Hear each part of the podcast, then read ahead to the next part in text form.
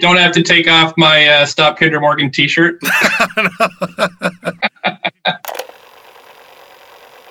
this is VANCOLOUR. We're repping West Coast.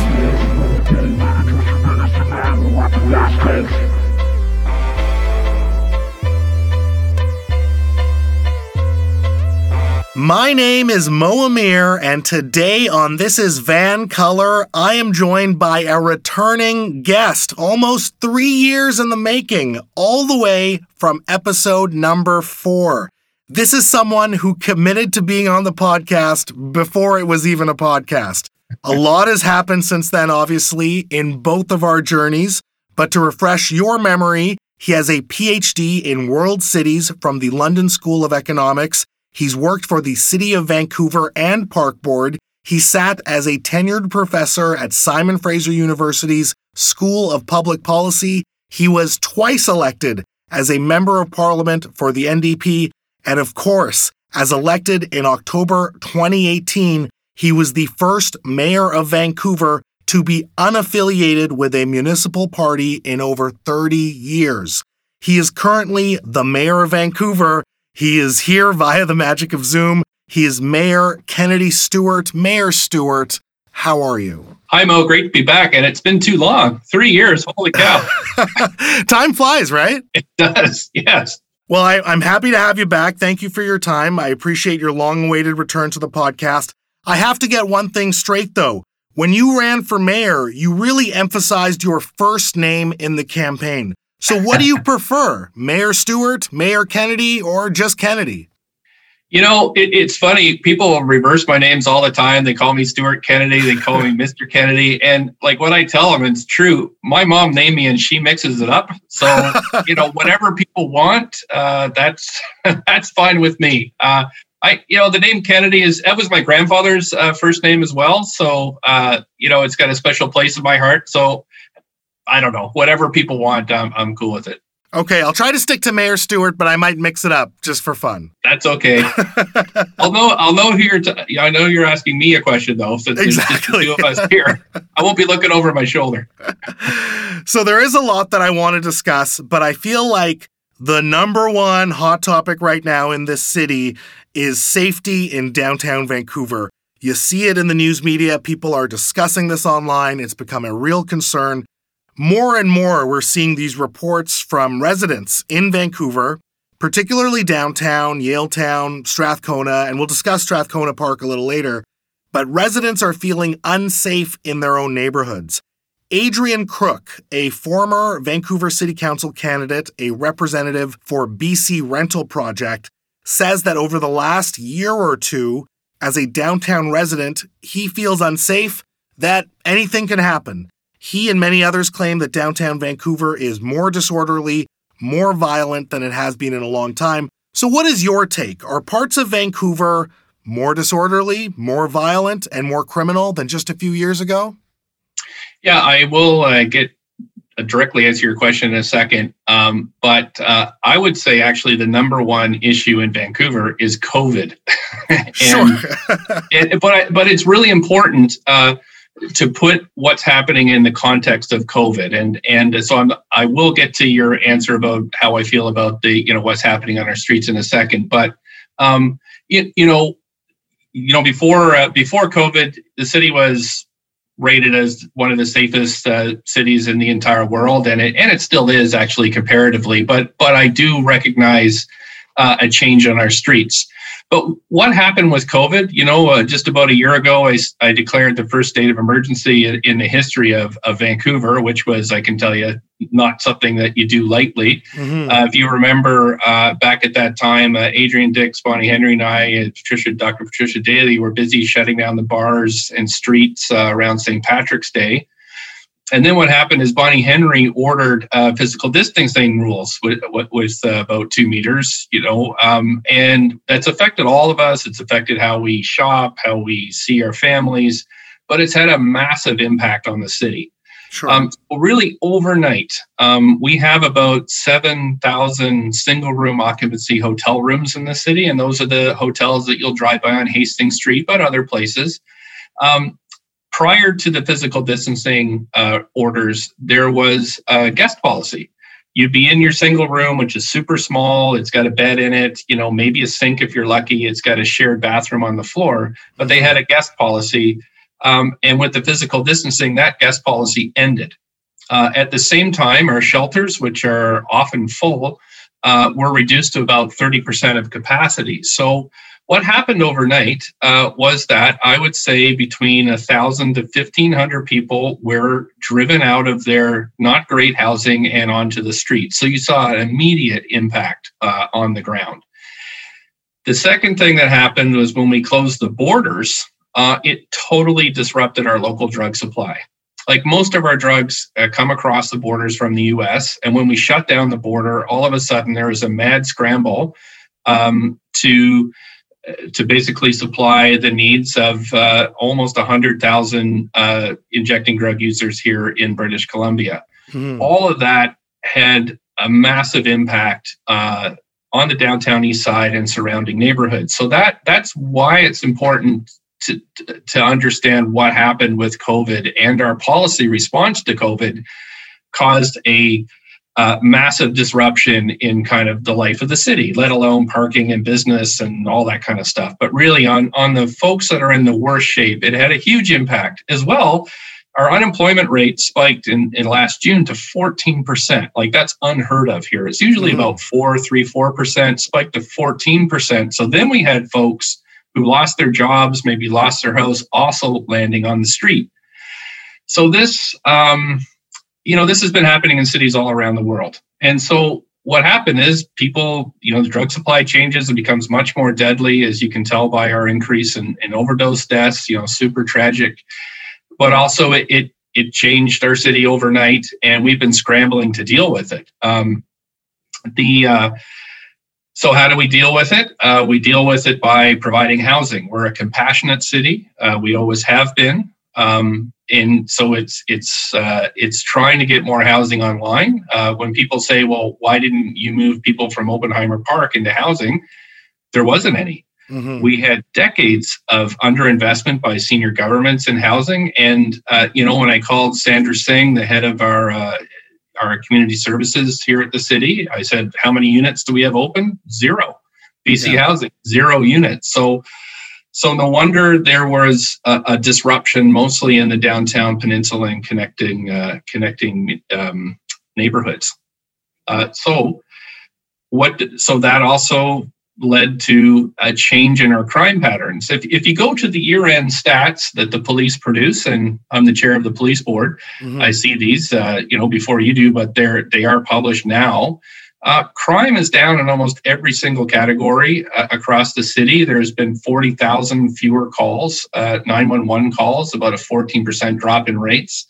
But uh, as, and I agree with the chief, the crime patterns have changed uh, to be focused more in particular neighborhoods like the downtown, um, you know, Strathcona. But for much of the city, in fact, there's been a huge decrease in crime. So it really depends what neighborhood you live in uh, that will uh, that will inform your perspective. And for me, I live downtown, so I see uh, I see the changes every day, and uh, doing our best to try to mitigate this what I would describe as a hurricane. We're in the middle of a hurricane, and we just got to steer our boat through this until we're we got the needles in the arms and we're vaccinated and we can reduce those physical uh, distancing um, measures. And I guess what I'm getting at is I I understand the homelessness issue, and we'll get to that. But is the sentiment that crime is exploding in Vancouver, do you think that's overblown? I mean, you do you see the media reports and you see sort of the sentiment that a lot of people are expressing. Do you think it's uh, misguided?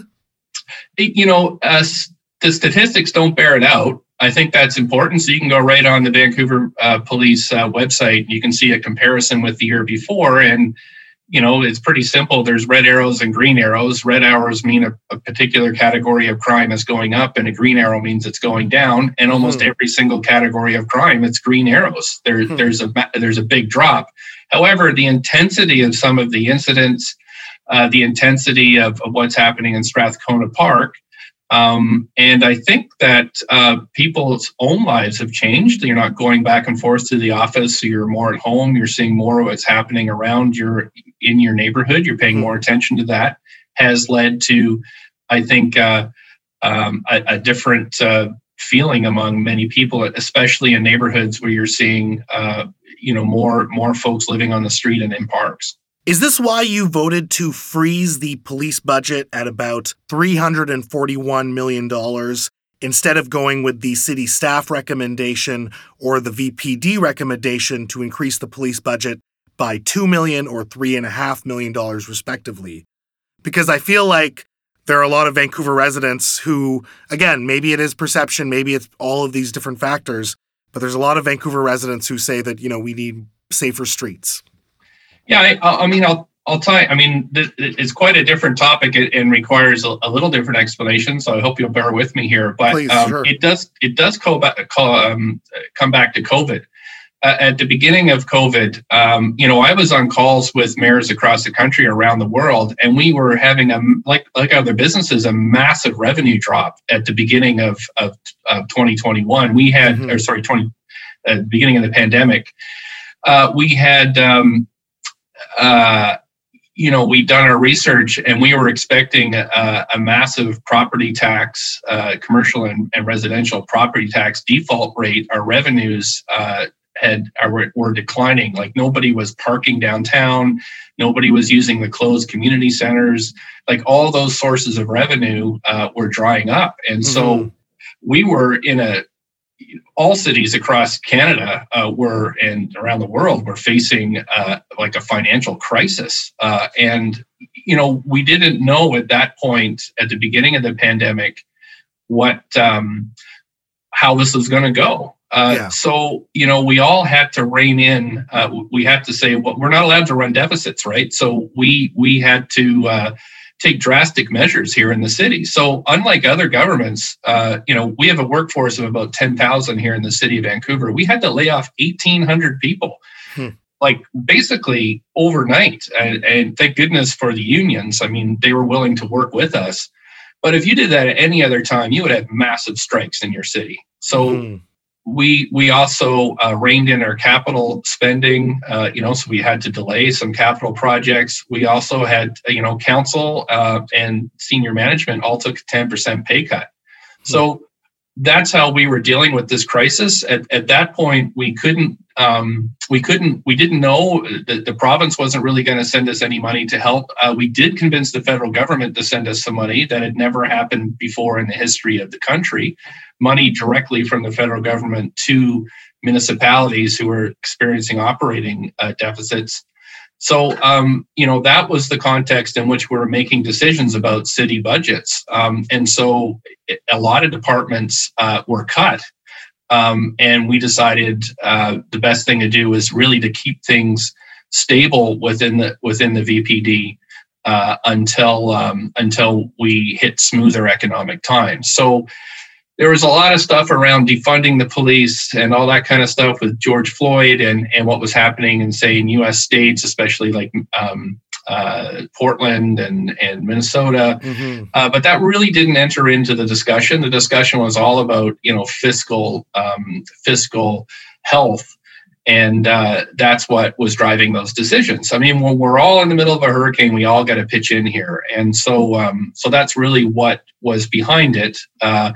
You know, and again, when we look back, uh, the police had 40 40,000 fewer call, calls. And so there was an ability to redistribute the, the uh, you know, thousand plus officers that we have here in the city that do uh, consume about 20% of our entire operating budget mm-hmm. to, uh, to deal with the issues at hand. And I'm sure some people are going to point at the budget surplus that the city recently uh, has, but I think it's fair to say that, you know, given the time and, and not knowing what was going to happen, you know, you guys took all precautions to make sure that well, you we, weren't going to be insolvent. Uh, that that surplus wasn't like crying wolf and then all of a sudden here hey we have a lot of money you know we we did lose 89 million dollars in revenue mm-hmm. uh, and we did have to lay off 1800 people we did have to close a bunch of things like that's why we're in the shape we're in we still had to spend reserve money mm-hmm. The city budget isn't just one big pool of money you can draw from. Uh, so, yeah. for example, some of our money is allocated towards capital projects and you know it, it's kind of complicated but a lot of it's let's put it this way a lot of it's already spoken for mm-hmm. so when some people say oh you're sitting on a billion dollars well that's because it's tied up in property it's it's already in assets or it's you know it's put to, we're fixing the granville street bridge right now that requires money in the bank to do that so right. so it, it's not you know you do see the the kind of surface commentary you get sometimes. But that's uh, I would I would really ask people to to take if you're going to you know understand the budget. It's good to go through the the financial documents in detail.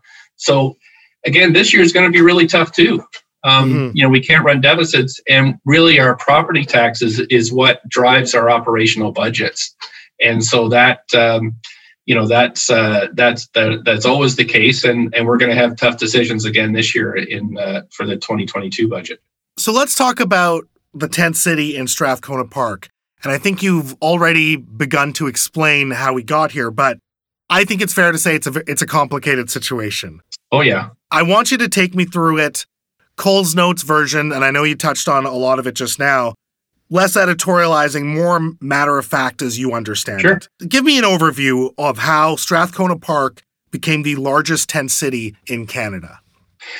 Yeah, so um, it it starts it starts back to many over the last many years where we've had an uh, under investment in social housing, and you know what does that mean? Well, just to put it in context for your listeners. Um, one unit of social housing costs about $250,000 to build, and that doesn't even include the services that are connected to it. So it's really expensive.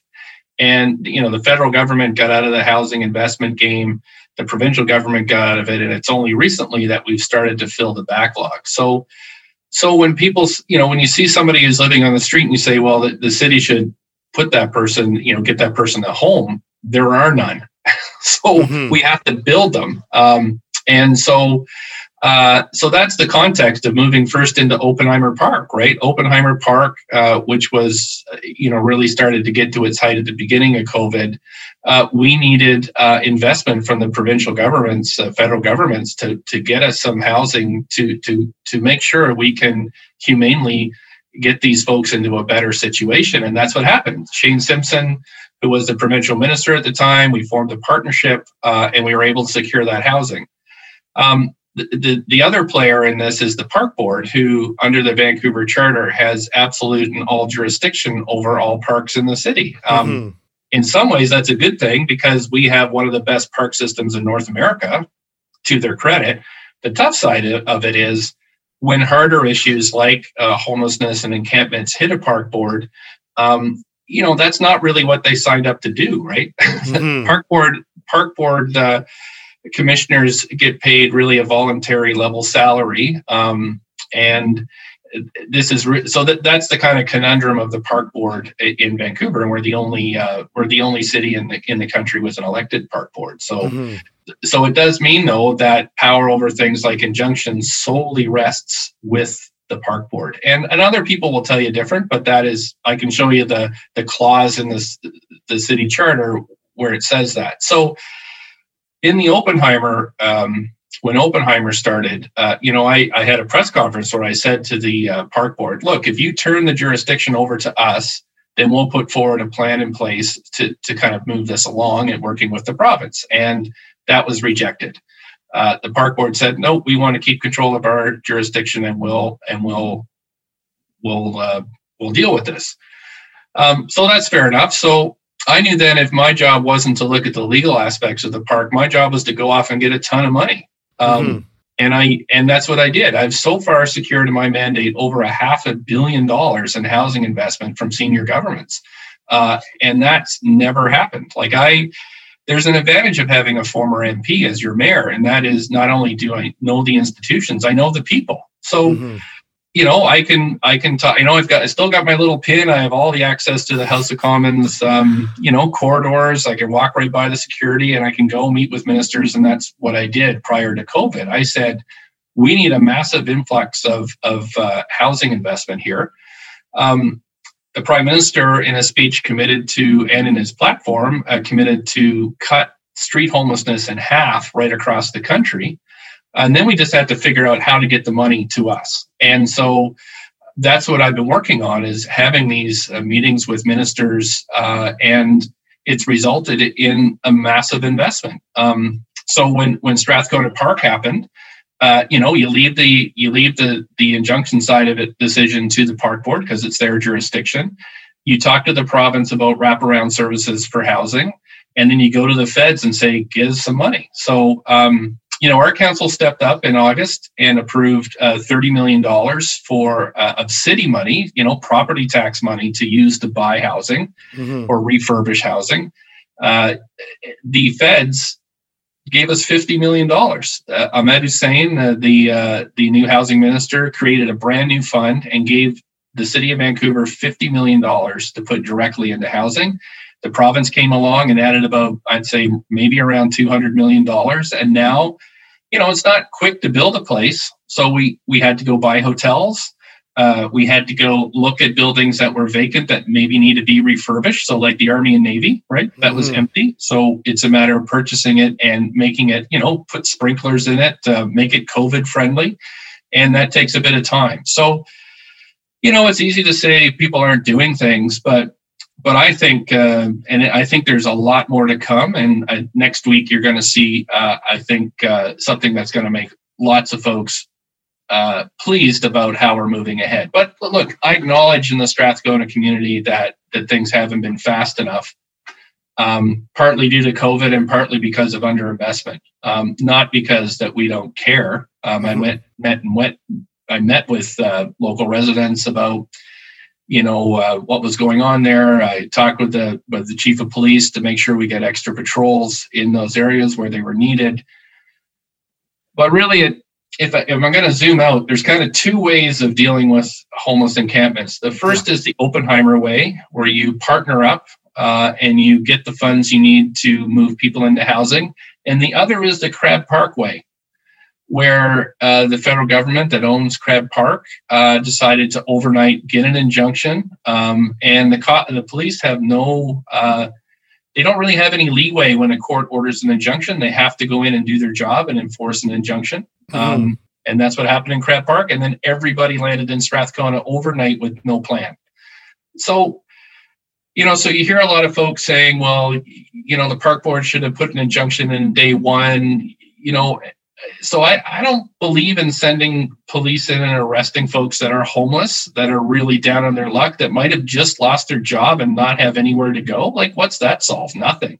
It's not like you arrest them and put them into a, a new housing uh, unit. You arrest them and then turn them back on the street. Like, that's just dumb. And it's a very old approach. So, uh, but it's hard to get that across when people are feeling so much stress.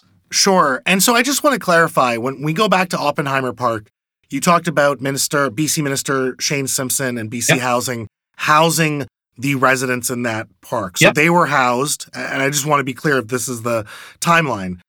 COVID hit, we had an encampment in Crab Park after COVID, or was that before the pandemic? It was it was uh, after Oppenheimer Park. Okay. Uh, and that was fenced off. What happened is another encampment started to grow in in Crab Park. Were they residents from Oppenheimer?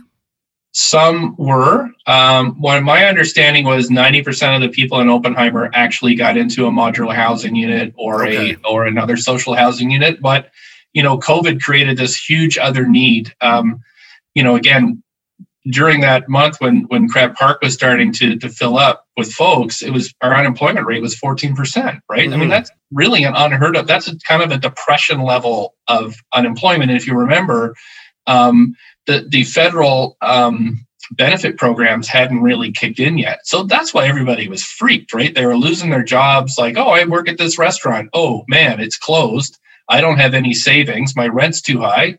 Boom, you know, you're homeless. Um, and mm-hmm. so we would talk to whole families that were staying in tents that were just, I had a construction job, it fell through, I burned through my savings, and here I am in the park. And it's hmm. really scary here. That's yeah. So that's um, that's what happened. So then Crab Park grew, and the feds didn't talk to us. The port of Vancouver just they got an injunction, and boom, it it all landed in Strathcona with no plan. Right. So then you get this influx of again uh, up to 1500 new homeless people you were saying Yep. and that's uh, effectively how strathcona On City on grew. top of the 2,000 we had from the prior uh, homeless count. right. I mean, that's so you're you know you're you're adding maybe 50 to 75 percent more folks living on the street basically overnight, and that Okay. you know, but it, it, it that's not a detail that people want to hear, right? That I get it. People want results. Mhm. that's what people want in the city. no right? it's fair but i also think it's important to understand how we got here and, and Yeah. again It's the- every the city. factors. Like yeah I talked to Lisa Helps in Victoria, you know, the mayor there. It's the same thing there. It's the same in Nanaimo. It's the same in Toronto, Montreal. Like it's it's everybody's been impacted by physical distancing. one thing that those cities in Canada at least are not impacted by is park board.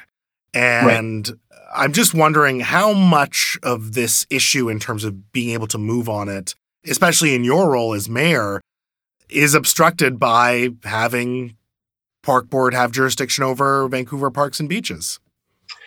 I mean, I did uh, talk with uh, the the parks commissioner uh, like often. We have I have regular meetings with the head of the school board, with the head of the park board, and this is of course an issue we we go through. Um, this is an extraordinary time for state of emergency. Everybody was scrambling. Um, you know, and and it, it's part of our governance fabric uh, here. It's it's it's why I think park board is why our parks are so awesome compared to other cities, but Mhm. but also when we get hit with a crisis, it it brings a new level of complexity that we just have to work through. Mhm. So I don't I never saw it as uh, I I I never saw it as like a hindrance. I just saw it as I have to understand what my role is, and if my role isn't to deal with the um, if if my legal you know uh, my legal obligations or my legal authority doesn't extend to injunctions what i should double down on is going off and getting money and the, park board vision was always we'll put an injunction in if we can guarantee that these folks have a place to go which Mhm. seems like a reasonable thing. Sure. uh, so my job go off to get the money and i did. So that i feel like you know it just takes a little bit of time to execute this. And i got to tell you working with david Eby is just a dream. Like I, i've worked with a lot of ministers in my life and he is he is on this. He has got uh, he understands it and uh, he's delivering. So I, I think with all of us working in tandem we're going to see a big difference but i do appreciate it just hasn't been fast enough for people And so when we talk about the money that's being committed from the province and the federal government, has that money reached the city? Because I, Yeah. I you often hear that thing about the federal government in particular that they commit money, but then you know it's it's tied up Yeah. somewhere or it's not got through. So all that money that's being committed, it's reached the city.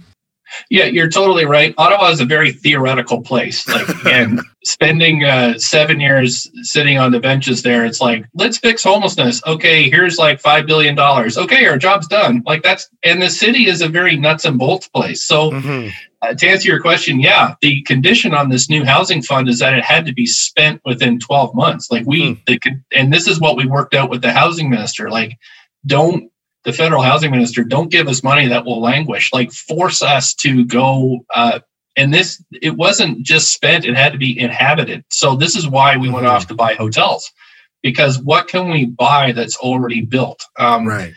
or modular housing? So that's also been an investment. So that was you know that's us all working together to recognize the, the scope of the problem and what has to be fixed. Now we just have to have neighborhoods uh, understand that if you want folks off the street they have to go somewhere Mhm. and and this is the thing we all got to come together to to address this uh, critical issue Now, BC Housing, the BC government, has said that Strathcona Park will be cleared by the end of April.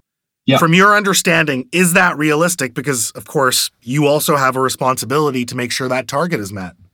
Yep, absolutely. Um, and you'll see more on that. I can't tell you about it right now, but you will see something this week on on this. Uh, I know it's Saturday afternoon, but this week you will see uh, you will see uh, something this week on this that that kind of further solidifies that commitment. I'm Um, presuming it's a similar deal to what David Eby struck with Victoria. Can't really you know all the stuff in camera, so I can't really talk about uh, you know those kind of negotiations. But you will, uh, you know, my hope is that we'll uh, see some news uh, over the coming week that this this uh, will be moving forward. Um, but I can say, you know, regardless of of uh, those kind of things, uh, we are securing the housing. We we uh, we are getting the wraparound services in place. We're making the agreements with the nonprofit associations. Like it is, it is all moving. So it's gonna it's gonna happen by the end of April. Yeah, I mean, you know, uh, Minister Eby set the deadline. I said, "What can I do to get this going and to meet this thing?" And I feel like we're all walking in lockstep, and I've got great hope. I mean, half the park now is is already being, uh, you know, kind of re redone, Mhm. uh, and I think that's a good sign. But there's a my concern is always the people in the park, right? I Mhm. mean, these folks are in tough shape, and they're often miscategorized as activists who don't care. I mean, that's not that's not true. These folks are in trouble and they need our help. hmm In retrospect, and I think you've done a really good job explaining the factors that, that led to the park. And again, it's complicated. It's a Yeah. buildup of uh, historical events that kind of led to this. But in retrospect, would you have done anything differently? Um, I, I mean, that's an interesting question. If I had, if I had authority, like if if if the park, you know, if we had control over parks, I think it would have been a slightly less complicated negotiation, uh, just because it would be three parties rather than four: feds, province, city, park board, hmm it would have just been feds province and us. Um, so this is why i think for example you see victoria moving ahead a little faster.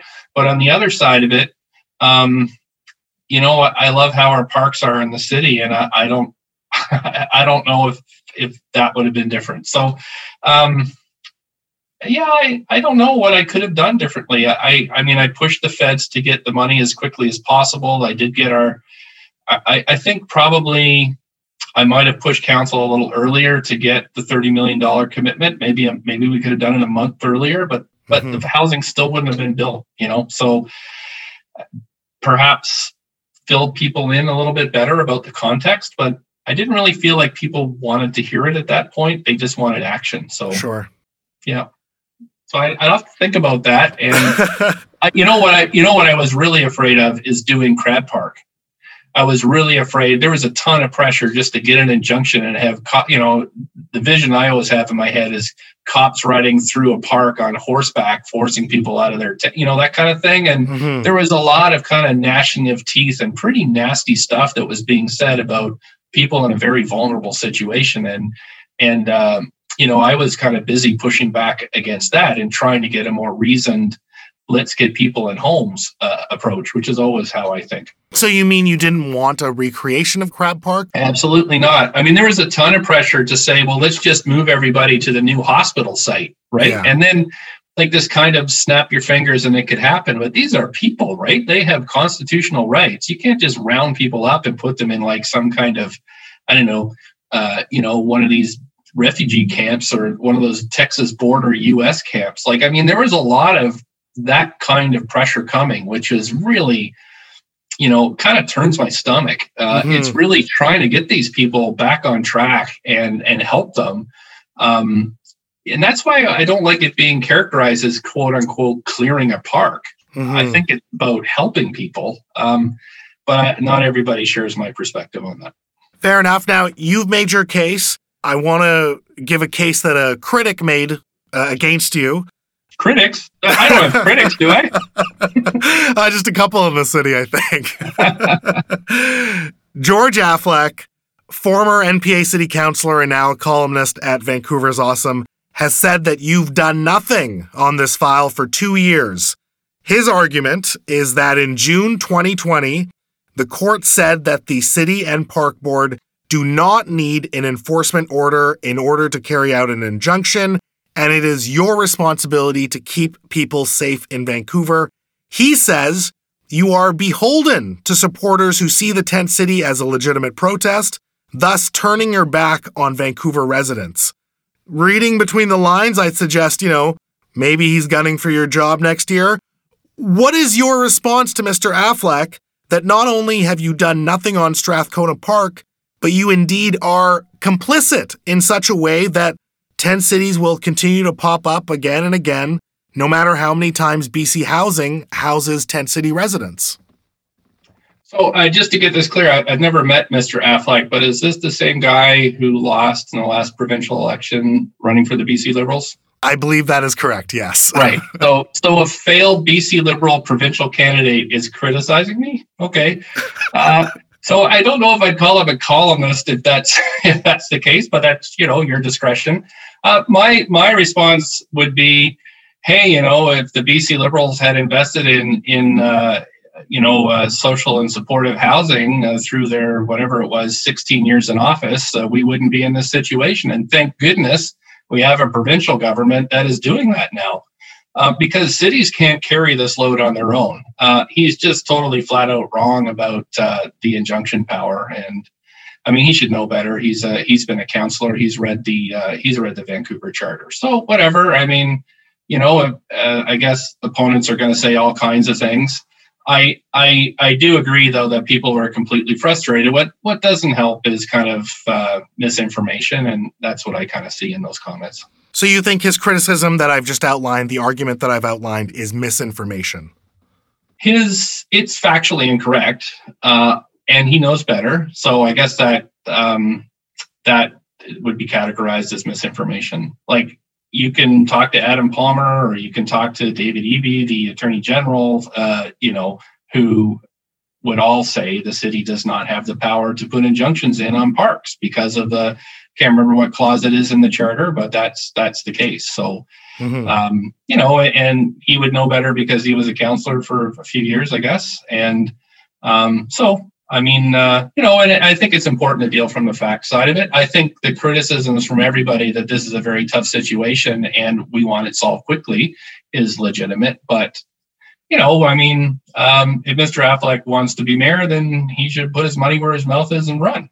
Uh, and then we can debate this on a stage during the next election. I'd be happy to do so and defend my record, which I think has been, you know, decent in uh, in the midst of a hurricane they call uh, COVID nineteen. I think a lot of people are looking forward to that, but we'll move on. I, I want to okay. talk about city permitting. Okay. Businesses, developers, other organizations have long complained that the city of Vancouver is slow moving and archaic when it comes to permitting. The bureaucratic maze is confusing and ultimately bears a lot of unnecessary costs.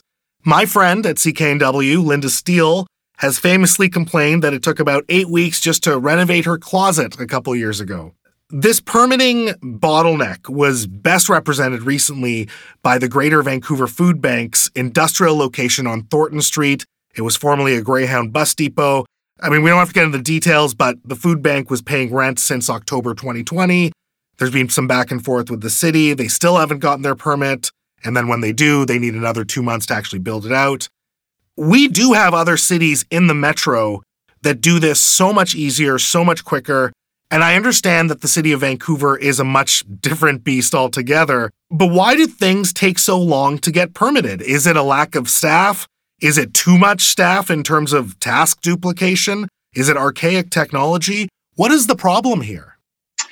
Yeah, I think uh, this has been going on, on forever in the city of Vancouver. Like it, it has been a very long term problem, and I completely agree with the critics. Um, what I don't want to do is is pile this all on staff and say it's you know it's definitely not lazy people or anything like that. We've got mm-hmm. a great staff at the city. It's really the systems. Um, so what's happened in the city for a very long time is uh, there's been policy piled on policy piled on policy and we're the only municipality in uh, the province that doesn't have an official uh, community plan.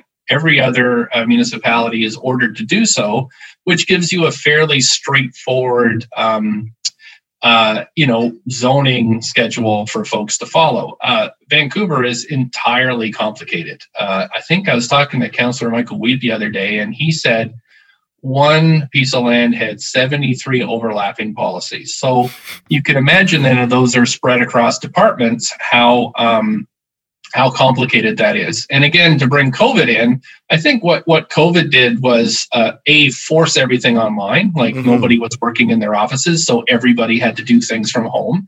That's led to some innovation, and we have Jesse Adcock, who is uh, the head of our permitting, a, a, a new a fairly new head of our um, permitting uh, uh, department uh, who was brought in uh, from the Royal Bank um, you know, to bring a private sector lens on this. Um, Mhm. And uh, what happened was when we went from you know lining up to get your permit stamped by somebody at a desk to online uh, online processing, uh, stamp, uh, staff just got overwhelmed. Uh, you know, uh, just twenty four seven, um, you know, emails now of Mhm. uh, so. It, it's really a systems problem, not a personnel problem, and so it's not, from my understanding, hiring more staff. It is streamlining our processes. So um, that again, you will see that this week on council. Um, there is a number of ideas floating around by councillors. Uh, I have one that I'll be uh, sharing this week, uh, and um, that will move some way to well move to address this. I, I have been uh, actioning on this already when it comes to the uh, building side of things. Um, I asked a pretty simple question: How many rental buildings are stuck in our system? Mhm. um, and and I ordered this uh, basically a backlog inventory to be produced and given to council. Uh, we're having a briefing on this this week, but I've had a preview, and my jaw just hit the table. Like we're in the middle of a housing crisis where we've got to be building, like building, building, building, like there's no tomorrow, and um, we've got all this private capital. You know, we're 95% of our housing market is privatized, so you know it's going to be private capital that's going to build this stuff. It's it's stuck, and thank goodness we've um, now got uh, Theresa O'Donnell in as our interim head of of planning, because uh, what she did in Dallas when she was the head planner there, exactly what she did is revolutionized their planning uh, and development system, moving Mhm. it from a paper based to electronic. So I think with uh, uh, Theresa O'Donnell and with Jesse Adcock, we have the right leadership team in place now uh, who have very good ideas on and experience in how to modernize this stuff. Um, and so, uh, you know, this week uh, there'll be a, a decision about how to move forward on this, and I think folks will be pleased with with what comes out of it. Uh, had great discussions with the Board of Trade, with you know major uh, development associations about about what this is doing to our city. And I think that it's actually causing quite a sharp one of the reasons why the cost to buy and the cost to rent is is so high. Mhm. It, it's it's directly causing pressure on an upward pressure on prices. And so we'll get into the approval of, of rezoning applications in just a minute. But Yeah. When it comes to permitting in general and, you know, whether it's a renovation or outfitting a building for your business or whatever it is, it sounds like streamlining that process has only just started. Like, was anything done beforehand to try to Oh, make yeah. this easier?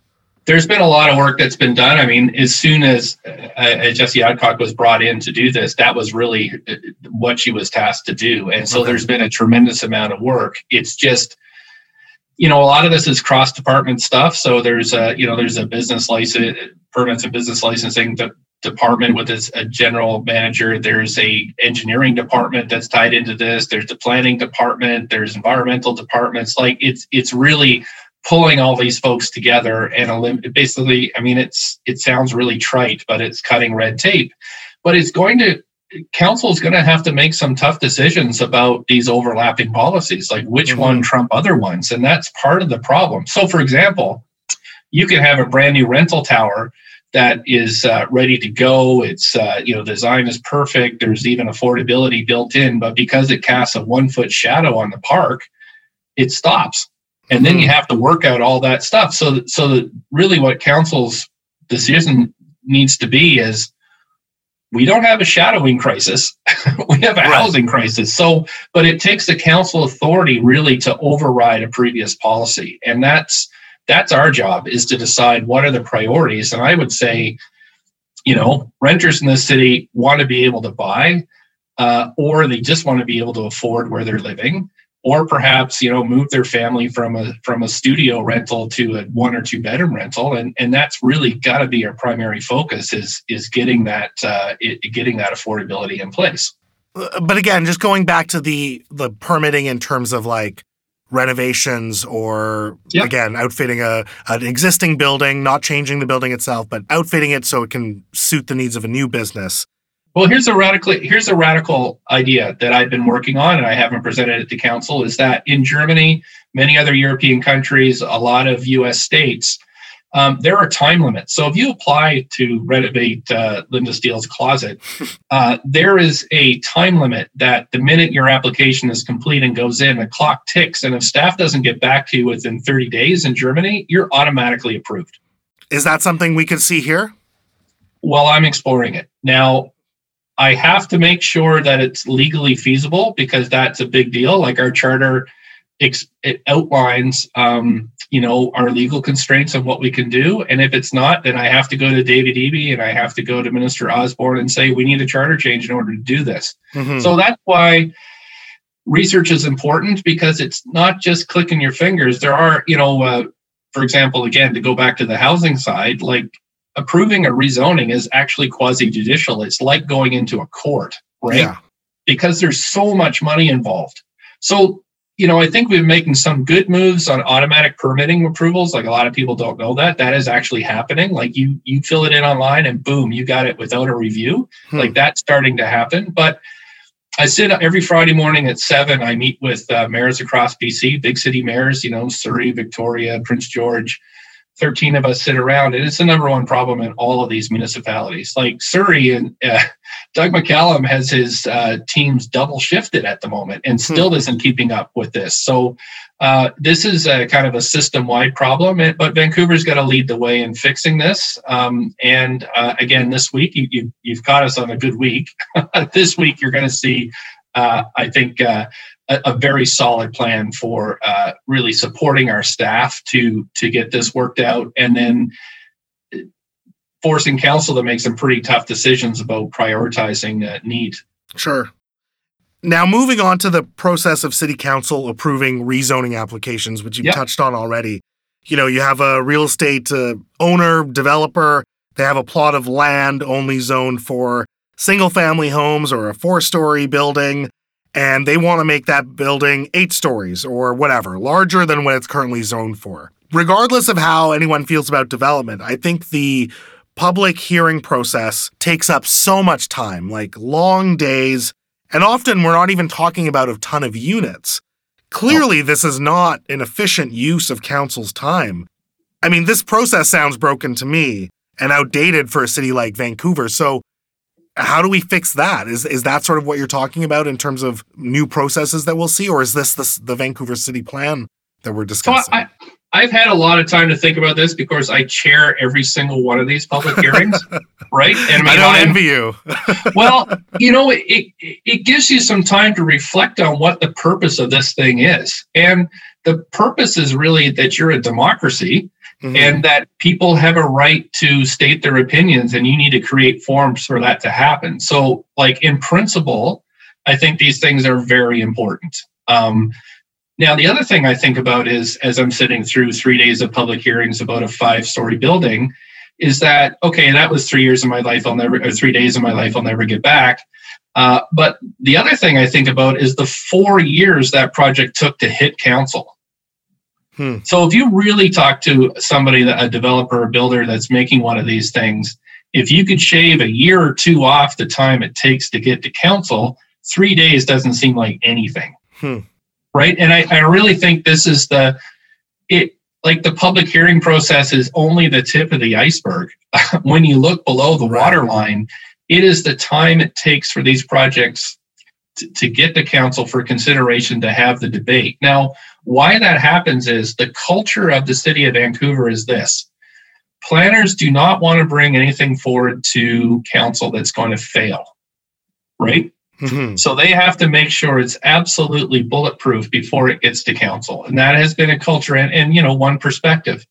But talking to Theresa O'Donnell from Dallas, they would bring something forward much clearer and even say, you know, staff doesn't make recommend this proceed. However, it's up to council to decide whether or not it does. Hmm. And that would be years faster than what we've got. So, and the thing is, we actually have the power to do this. We don't need any change from the province. We don't need any, you know, a lot of people are saying, well, we should just eliminate public hearings. I, I just don't, I don't think that's how Vancouver works. Like, I don't think people would just say, I'm going to accept neighborhood change without any input or any ability. Like that is, right. I think that's very problematic. You know, to one day wake up and you've got to 50 story tower beside your house without any way to input, I, I don't think that would stand. So it's actually getting that 50 story tower to decision to council faster and then to hear all the public input and then make the decision. So It sounds like you're not going to touch the public hearing side. You're not interested in that. You're more interested in the lead up to that. Well,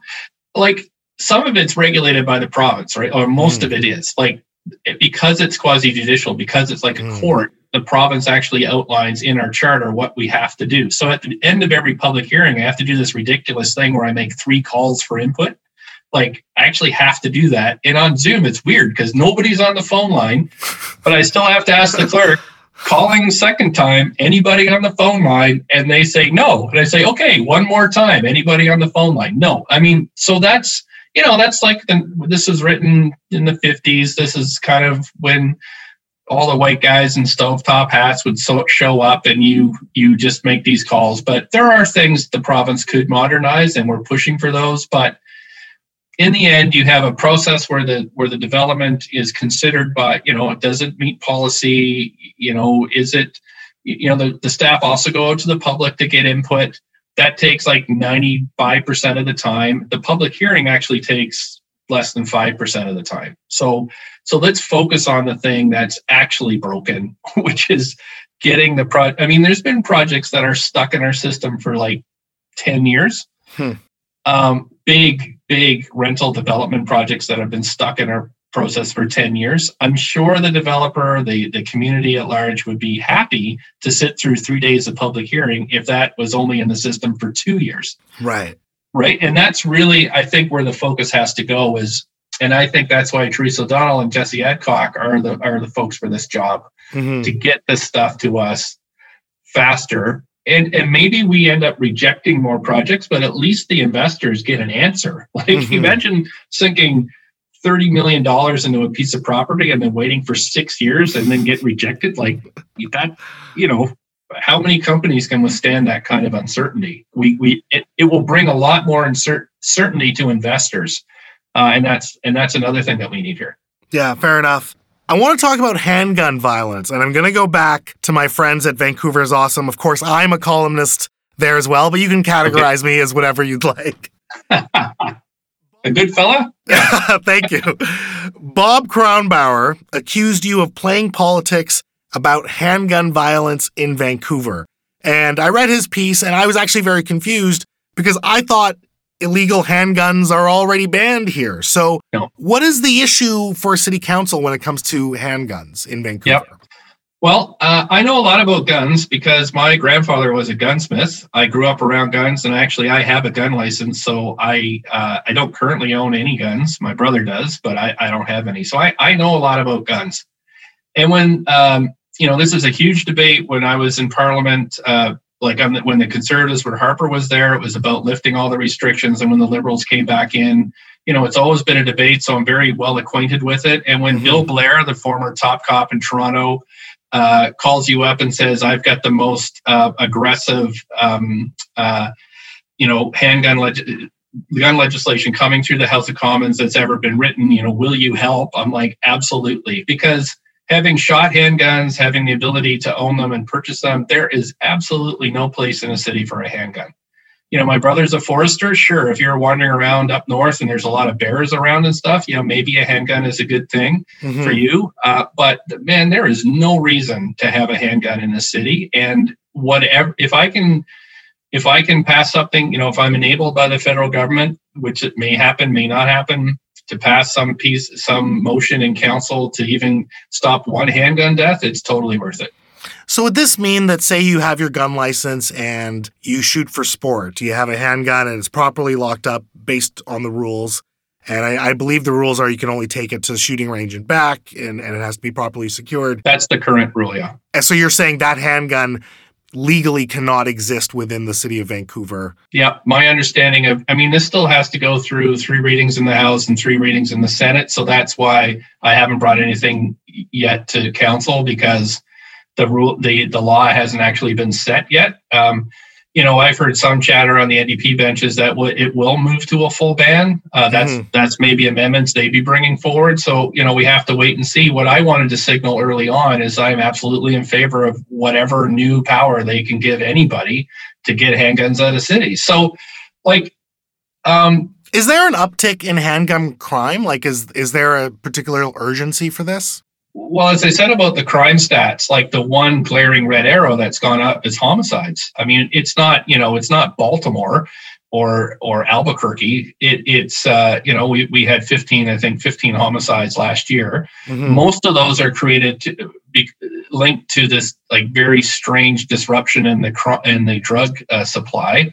But um, a lot of those uh, across Metro will be um, hitmen coming in from other cities, supplied with either uh, you know rifles or handguns, automatic handguns to to uh, to kill people, um, Yeah. to hit off, to knock off some rival. I mean, it's very kind of Hollywood sounding, but it, it's actually true. Um, and there are these uh, straw buyers that will buy a registered handgun legally and then provide it for crime. Uh, Hmm. So there are there is some there are legitimate reasons to target uh, the any kind of um, possession of handguns with within a city. Uh, so you know, again, uh, I, I'm not an expert on this. I, I know something about it, but I totally trust. Like Bill Blair was the head of the, of the largest police service in the country, uh, and is now a, a long-serving public safety minister Mhm. like when he tells me this is going to help then i want to help him and and uh, because if i could have knocked it from 15 deaths down to 12 it would have been worth it you know uh, sure. I'm just wondering, do we know how many private handguns there are in the city of Vancouver? Is there an estimate? I don't i don't have one uh, you know we we are working with the feds to try to get a little bit more statistical backing for for this kind of action but i, Mhm. I that will probably come out through the uh, committee testimony and and uh, you know as this winds through parliament uh, we'll get more of that information uh, i'm not sure if i'll be called to testify or not in front of the various committees but if so then then that's when you know that kind of information would be gathered and, and presented Sure. Mayor Stewart, I love referring to previous episodes on this podcast because this show is a never ending conversation. So, on this podcast, episode 112, your friend, Counselor Colleen Hardwick, Right. gave your mayoral term so far a failing grade. okay Amongst other complaints, she, like George Affleck, said that you've been inactive on the downtown east side and Strathcona file and that taxes have gone up way too much. I know that you're going to be a lightning rod for criticism, perhaps even from folks who want your job. But do you think your job as mayor so far has been portrayed fairly in the op ed opinion media from the likes of George Affleck or Colleen Hardwick or other, you know, newspaper writers? Because I feel like there is this narrative that you've done nothing to solve homelessness or tent cities or crime, but you've continually raised taxes. Huh. Well, um, I actually think the media portrayal has been pretty balanced. I mean, we have some pretty great reporters in this city. I think of like Frances Bula, who not only is uh, a long-serving journalist, but actually teaches journalism. I think of uh, Dan Fumano and Jen St. Denis and and others that really take the time to uh, go through. Uh, you know, Stephen Quinn is a former municipal reporter, so there's a lot of knowledge and kind of uh, Justin McElroy. Is, I mean, I can go through the list. I won't name everybody, but there's some really great uh, reporting going on in the city, which we're so lucky to have. So I, I feel like I've been fairly treated. Um, but there is a distinction between reporting and what you see in the op ed pages, right? well, again, That- that's uh, what I'm you know. I think the, the key thing to point out is, you know, these are actually political opponents writing columns. So, uh, sure, what are they going to write? This my opponent is awesome. No, they're going to find things that they're going to find things to pick on. Uh, and uh, and my thought is that if it gets serious enough, they they step up and run for mayor. So that that's cool with them. Uh, you know, that's that's democracy at work, and they and they should do that probably sooner than later, since the election is just next year. So. Um, you know, uh, Uh, in terms of property taxes, that is a council decision. Uh, I did bring in a, a, motion last year to cap the increase at five percent, um, and so I think that that's reasonable. Um, uh, and we need that kind of investment. So if people want investments in in homelessness, uh, if they want to speed up permitting processes, like that, all also takes investment above and beyond what we've what we're doing now. So. Um, you know what I would say is that's debated every year, and then it's not just me passing a budget; it is a group of folks. Uh, sometimes, um, you know, the first budget that we passed, some NPA members voted for it; the last two they didn't. So, um, you know, uh, so on the budget process, that's that's presented by staff, and then we decide how we're going to spend it. So, um, but I know how I can contribute to the city, and that is to go off and get the investments from senior government. So, you know, one percentage point of property tax is eight million dollars. So when I can go off the senior level governments and get five hundred million dollars, um, I think I've done a really good job. right. Mm-hmm. You know, if I if I wasn't, you know, if you'd rather me be on Twitter wars with people rather than doing that work, uh, then you got the wrong guy.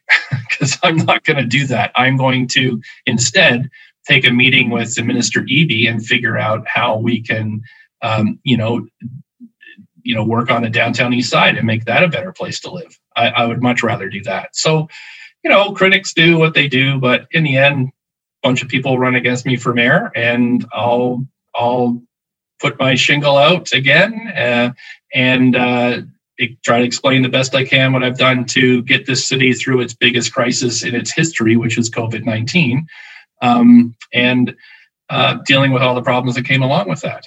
And so I want to give you a chance to reciprocate if you'd like. Would you like to grade Councillor Colleen Hardwick on her term so far?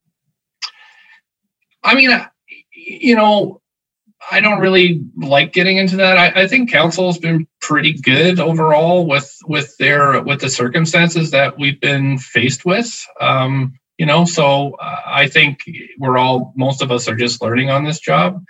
With Councillor Hardwick, I kind of look at her voting records. It's often ten votes for, one vote against, and that's Councillor Hardwick. So mm-hmm. she has uh, a, a perspective that's quite different than than mine. Um, I think she joins a lot of people that would like to freeze Vancouver where it is, uh, not bring any more supply of housing on, despite like hugely prohibitive prices. Uh, wants to preserve Vancouver as kind of a museum. Uh, and I want us to move ahead to recognizing that we're the global city that we are and acting like it. So, you know, I think those are good lines for a debate in the next election. And I encourage Councillor Hardwick to put her name forward. Um, and same with uh, Councillor Affleck or former Councillor Affleck, former anybody else that wants to get in this because because that's what democracy is all about. It's about hashing out the ideas and then there's an election, somebody wins, somebody loses, and you move on and do the work. Rebecca Bligh was a lot more mixed in her assessment of you when she was on the podcast. Councillor Bligh said that sometimes it feels like you are disconnected from the day to day realities of Vancouverites. And I took this to mean that maybe you haven't been as out front providing the type of visible leadership that people need when it comes to things like Strathcona Park or pandemic relief. Do you think there's a public perception problem that you might have that you're not visible enough for your residents fighting for them? Yeah, I mean, I sure. I mean, among political opponents, I mean, Rebecca Bligh also ran for the NPA in the last election and, and left because of deep divisions within that party. So, I mean, it's kind of their job to criticize me. I mean, if part of the criticism is that they want me to be on Twitter every five minutes, I mean, that's not I don't focus on that. Um, you know, I'm just focusing on the three key things that I see are the biggest problems in the city, and and absolutely the, the surprise to us all was COVID nineteen and getting through this safe. I mean, you know, at the beginning of COVID nineteen, there was a huge concern of mine that this virus is going to rip through the downtown east side right i mean mm-hmm. there's a, a, ton of people with a, immune uh, pro, you know system problems there with addiction and mental illness so you know i was working round the clock with the health agencies um, to to make sure that we had PPE. It was actually negotiating with companies from outside of Canada to get this here quickly, working with federal ministers, having daily calls every evening. I didn't stop in the middle of that and tweet and say, "Hey, look how awesome I am!" Like I just don't I don't do that. Uh, and what I did though is have the lowest infection rate of any uh, major city in Canada. Right. So, I mean, hopefully people look at results. COVID 19, we've been pretty good comparatively but we got to do work on housing and overdoses and um, that's what i'm doing. Uh, maybe i should toot my own horn more but um, you know if, if i just walk through my week like if people say i'm not out there doing enough like i don't know. I think i had i think i don't know how many press conferences i've had over the last two weeks where i open the mic and say any questions from anybody about anything and i'm happy to take them and answer the hard questions. Um, you know, I had uh, Zoom meetings this week with the Board of Trade, with all the major employers in the downtown area, talking about how we can restart. I had another Zoom uh, roundtable with the, the Gastown Business Improvement Association, talking about those specific problems. Mm-hmm. Um, you know, the other thing in terms of, of council, every two weeks I have a I have I initiated this have a meeting with the caucuses. Uh, mm-hmm. I ever since I've been mayor, I sit down with the caucuses and and uh, you know meet and talk with them cross party to try to figure out how we can work together. So uh, you know if any if i'm guilty of anything it, it's really focusing too much and getting the work done and not enough about you know trumpeting what what we're doing. So if there's a lesson i'm drawing from what our conversation is maybe i should do a little bit more of that. And so uh, let's talk about that because in september 2020 you announced that you will run for reelection is that a bit early? Because you again, you had a lot of critics saying, "Hey, it's it's only 2020. We're still in the middle of a pandemic. Why are you announcing this now?"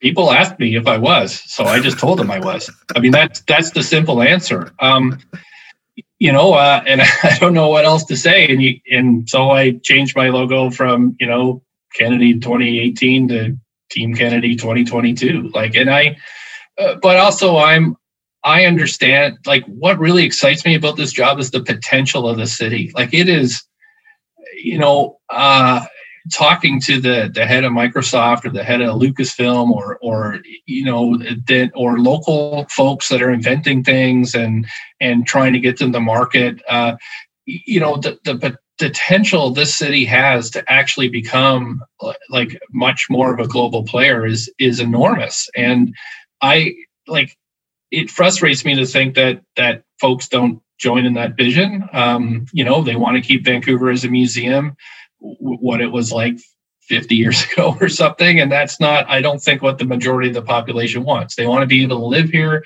They want to be able to grow their career here. They, they want the cultural uh, component of the city to grow and become more exciting uh, but they also want to do it in a compassionate way that fully embraces reconciliation and and also helps the most vulnerable people get back on their feet. Um, mm-hmm. So that's the that's the kind of mayor. And like I listen to that. That's the kind of person I am, and that's the kind of mayor I think this city needs. Uh, so that's why I'll be stepping up again in 2022. I want to end the podcast very quickly on three big promises that you made on the campaign trail in 2018. I'm going to go through each one and give you a chance just to explain how much of it has been fulfilled. And I'm hoping we can keep it to about a minute or two minutes per promise. So there's three of them okay. that you that you made in 2018. The first is you ran on building 85,000 homes over 10 years, 25,000 yeah. affordable rental units, 25,000 market rentals, and 35,000 new condos, coach houses, and townhouses. How much progress have you made on the 85,000 homes over 10 years? We are on track to hit my targets. I mean, we double checked this this morning, um, and you'll see if you go through. There'll be a housing book that's uh, released later this spring. You will see that we, you know, the previous targets set by the city, we've exceeded those on social and rental housing. So we are on track to get there. Um, you know, I had a choice early on. Do we go back and change the existing uh, targets and, you know, all that, that entails, or do we just get forward with the job? And, and that's what I've been doing. So, um, but we need to do a lot more. Uh, we need to unlock this investment that's been stuck in the in the backlog. We need to get more secure rental housing, and we got to get more things like MERPs. We got to get these uh, these below market rentals built. So, are you able um, to say how many units of housing are at least in the pipeline? Yeah, it's all about approvals for us. So I know that we exceeded our. Um, well, I can't actually tell you how much is in the pipeline because those uh, all that stuff can only be talked about in camera at the moment, but we will be releasing those data uh, shortly. But Okay. it, it'll it it will it will turn the corner for us if we can get this out out the door. Okay. You promised to bring SkyTrain to UBC. Where are you with securing the necessary funding for this infrastructure? Well, that's also been, uh, you know, a, a huge, a, a huge th- thing to move along. Uh, I've joined with other mayors across uh, Canada, John Tory and Nenshi, uh, Mayor Iveson from uh, Mayor Plante from Montreal, and we got the feds to commit to a permanent transit fund. So now we have three billion bucks a year starting in 2026 uh, to f- fund our major uh, programs. And the other thing is they've changed their current program to help us uh, get the planning done for the SkyTrain to UBC we have signed a uh, memorandum of understanding with uh, not only UBC, which makes sense, but most importantly for reconciliation with uh, Musqueam, Squamish, and Tsleil-Waututh. So all we have to do now is win a couple of votes at Mayor's Council, and um, and then we're ready to uh, get the investment uh, to extend it from Arbutus to UBC. So I'm feeling really good where we are in place. There there is some opposition among mayors, but this is really a regional investment you know, to get people from Surrey or Coquitlam uh, to UBC. You know, uh, it's the busiest transit corridor in Canada. It's the second most important uh, economic corridor in the province. Uh, and it's a key to reconciliation and housing. Um, MST are full partners here, uh, you know, developing lands in Jericho.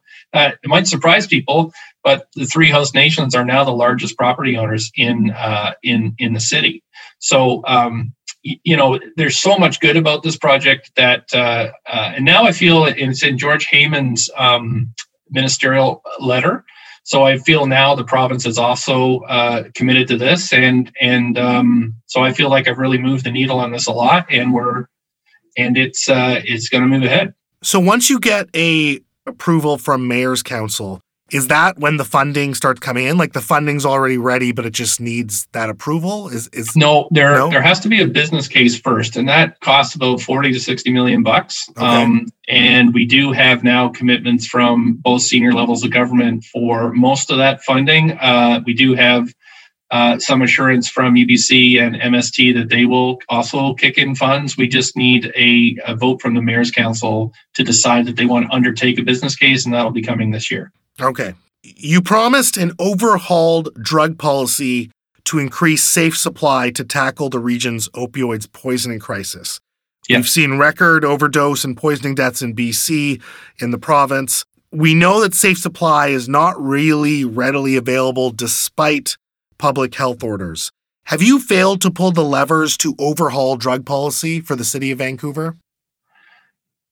No, I don't think so. I, I actually think that the system's going over, uh, you know, undergoing a complete overhaul. Uh, for example, we're on track to become the first uh, jurisdiction in Canada to decriminalize simple possession. Um, you know, a lot of people have characterized that of me sending letters to the federal government. Uh, you know, it's way beyond that. Uh, Mhm. we are on track to have our submission for an exemption from the uh, from the Controlled Substances Act uh, some before June. So um, that will change a lot of stuff because, for example, uh, you know, not only will people not be arrested for the possession, uh, civil possession of small amounts of drugs, these drugs will not be seized either by police, uh, and it will reduce stigma. So that is that's not a small thing to do. And if it wasn't for Minister uh, Patty Hajdu, the health minister, this wouldn't be happening. So Mhm. I feel very, very good about about that side of the equation. Safe supply. I also commend the feds for uh, putting in an enabling framework, uh, and the province has moved some way on this. But basically, if there's hundred thousand um, uh, injecting drug users in the province, and only two thousand have taken up safe supply, there's lots more that we need to do there. So Mhm. Uh, now, I don't really have any official power to do much other than, for example, uh, provide licenses. You know, we had a huge fight about um, an overdose prevention site here in uh, in Yaletown, Mm-hmm. uh, which I fully backed 100%, and and the NPA tried to kill it. Right? I mean, so there is battles within our own council as to how much, you know, we should rely on criminalizing drug use or treat it as a health issue. And I know what side I'm on. Um, so I, I, do think those little things like approving, um, you know, building permits or grants uh, to, to, help safe supply move along. But what we really need is doctors to get better at prescribing this stuff, um, and and uh, and that's that's part of the advocacy work that I continue to do. But look, the only metric that matters in in the overdose crisis is is the death rate, mm-hmm. and it's climbing. So this, I think, is the biggest one of the biggest public health failures in the in the history of the country. I, I, may say that over and over again. This is a totally preventable problem that um, you know cities we I think we're pushed it right to the edge. I mean, I say we'd spend maybe twenty million dollars a year on this if you look at uh, investments in firefighting and um, you know, we, we have teams that go through these single room hotels to try to make mm-hmm. sure people are okay. Like, but we don't control the health authority, right? We're not the ones that can add, uh, you know, the, the the substitutes. Like that's all federal and provincial levels, and mm-hmm. and they need to pick up their game, right? Like yeah. this is this is this is an epidemic across the entire province and and really spreading now across the country. and, and like I don't understand when we have our COVID 19 case count updates, why we don't have a similar thing for, for what is uh, causing so many deaths. And I mean, I had a family member die three weeks ago from this. Oh, right? sorry to hear that. Well, thank you. But but it's hard to find somebody who hasn't. Yeah. No, I would agree. Yeah. And and and like the biggest problem is it's a regulation issue like to be cold about it. It's only how we regulate things. In some some situations and some parts of it it doesn't even require any extra money. Mm-hmm. it just requires a change in the law. So so that's why i'm so focused on the decrim side of it. It's not the silver bullet but it will help.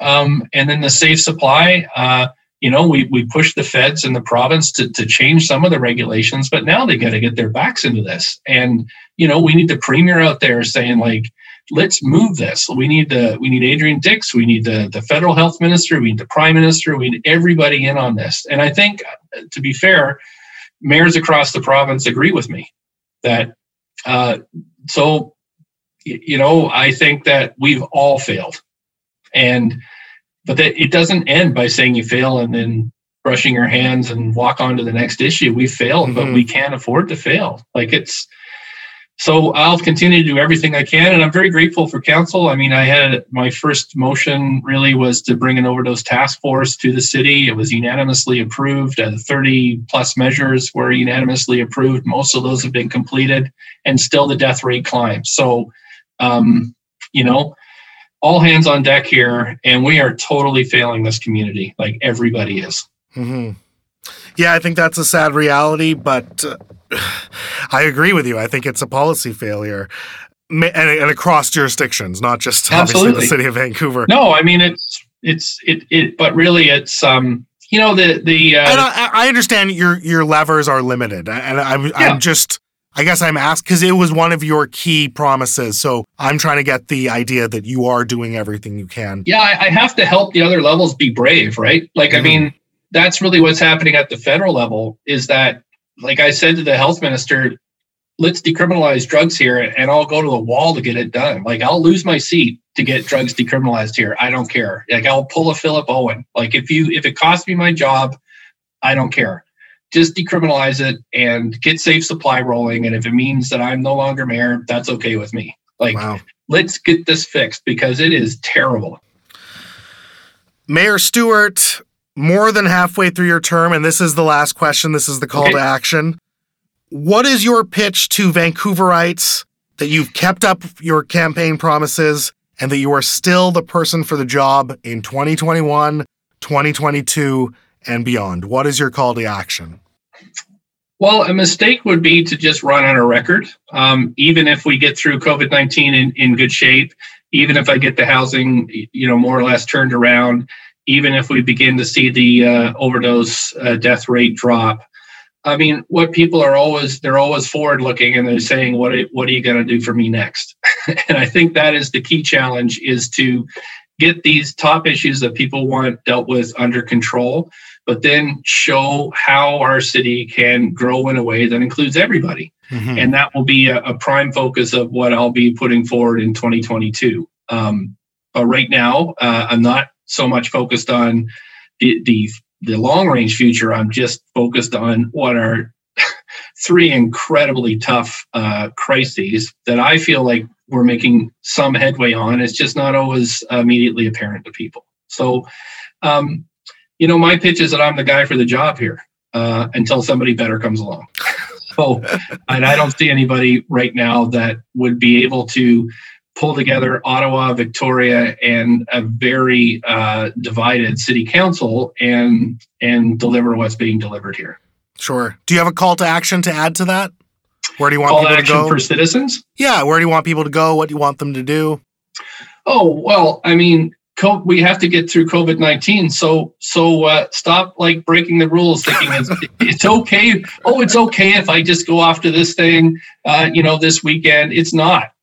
like case counts are climbing. Uh, other cities are in total lockdown again. Like we mm-hmm. do not want this to happen because you know our economy can only take this for so long. So the yeah. call to action is heed Bonnie Henry. Keep keep distanced. Don't do those little sneaky things that people are doing that's spreading the, the cases around like and and try to help other people. Try to keep folks positive and focused on on the future and if they're in trouble really try to help them out as much as you can. And that's really the it's it's a covid-19 call to action that everybody's heard but it, it's it is our top priority and what we have to do for each other. Absolutely. Mayor stewart i appreciate your time. I hope it's not another three years before we have you back on the podcast no, and hopefully we'll, we'll, be anytime. able to do it in person again. I want to bring this up because i think it is important I started this podcast in the summer of 2018. At the time, you announced that you were going to run for mayor of Vancouver. Yep. I had nothing, no website, no podcast. I just emailed you through your website and said, Hey, I have this crazy idea. I'm starting this podcast. Here's why I've lined up so far. Could I have an hour of your time? You actually called me. We chatted, and without even knowing what you were getting into, you said yes. And since then, the podcast has grown. I mean, I look at the guests five provincial party leaders, including two BC premiers, so wow. many cabinet ministers, multiple Juno Award winners, Canada's Newsmaker of the Year. I'm now at CKNW and Vancouver is awesome. The podcast regularly breaks into mainstream news. And that's because of the guests. And you were one of those guys who didn't have to do it. And I'm sure it did not affect your campaign one way or another. but you did it and you helped me build that base of credibility so, everything said and done, I think that speaks to your character. And now that I do have a larger audience, I do want people to know that about you. Oh, that's very nice. Thank you. And credit to you. Yeah, thanks. And and you know, it also shows what people can do when, when they have imagination and what the city enables people to do. You know, so good on you. Absolutely. Thank you so much. Thank you for being here, and I look forward to chatting again. Okay, see you later. People, that was a long time coming. A reunion three years in the making. Of course, he is the mayor of the city of Vancouver. He is Mayor Kennedy Stewart. And I am Mo Amir telling you that in a city where you can be anything, be colorful. Peace.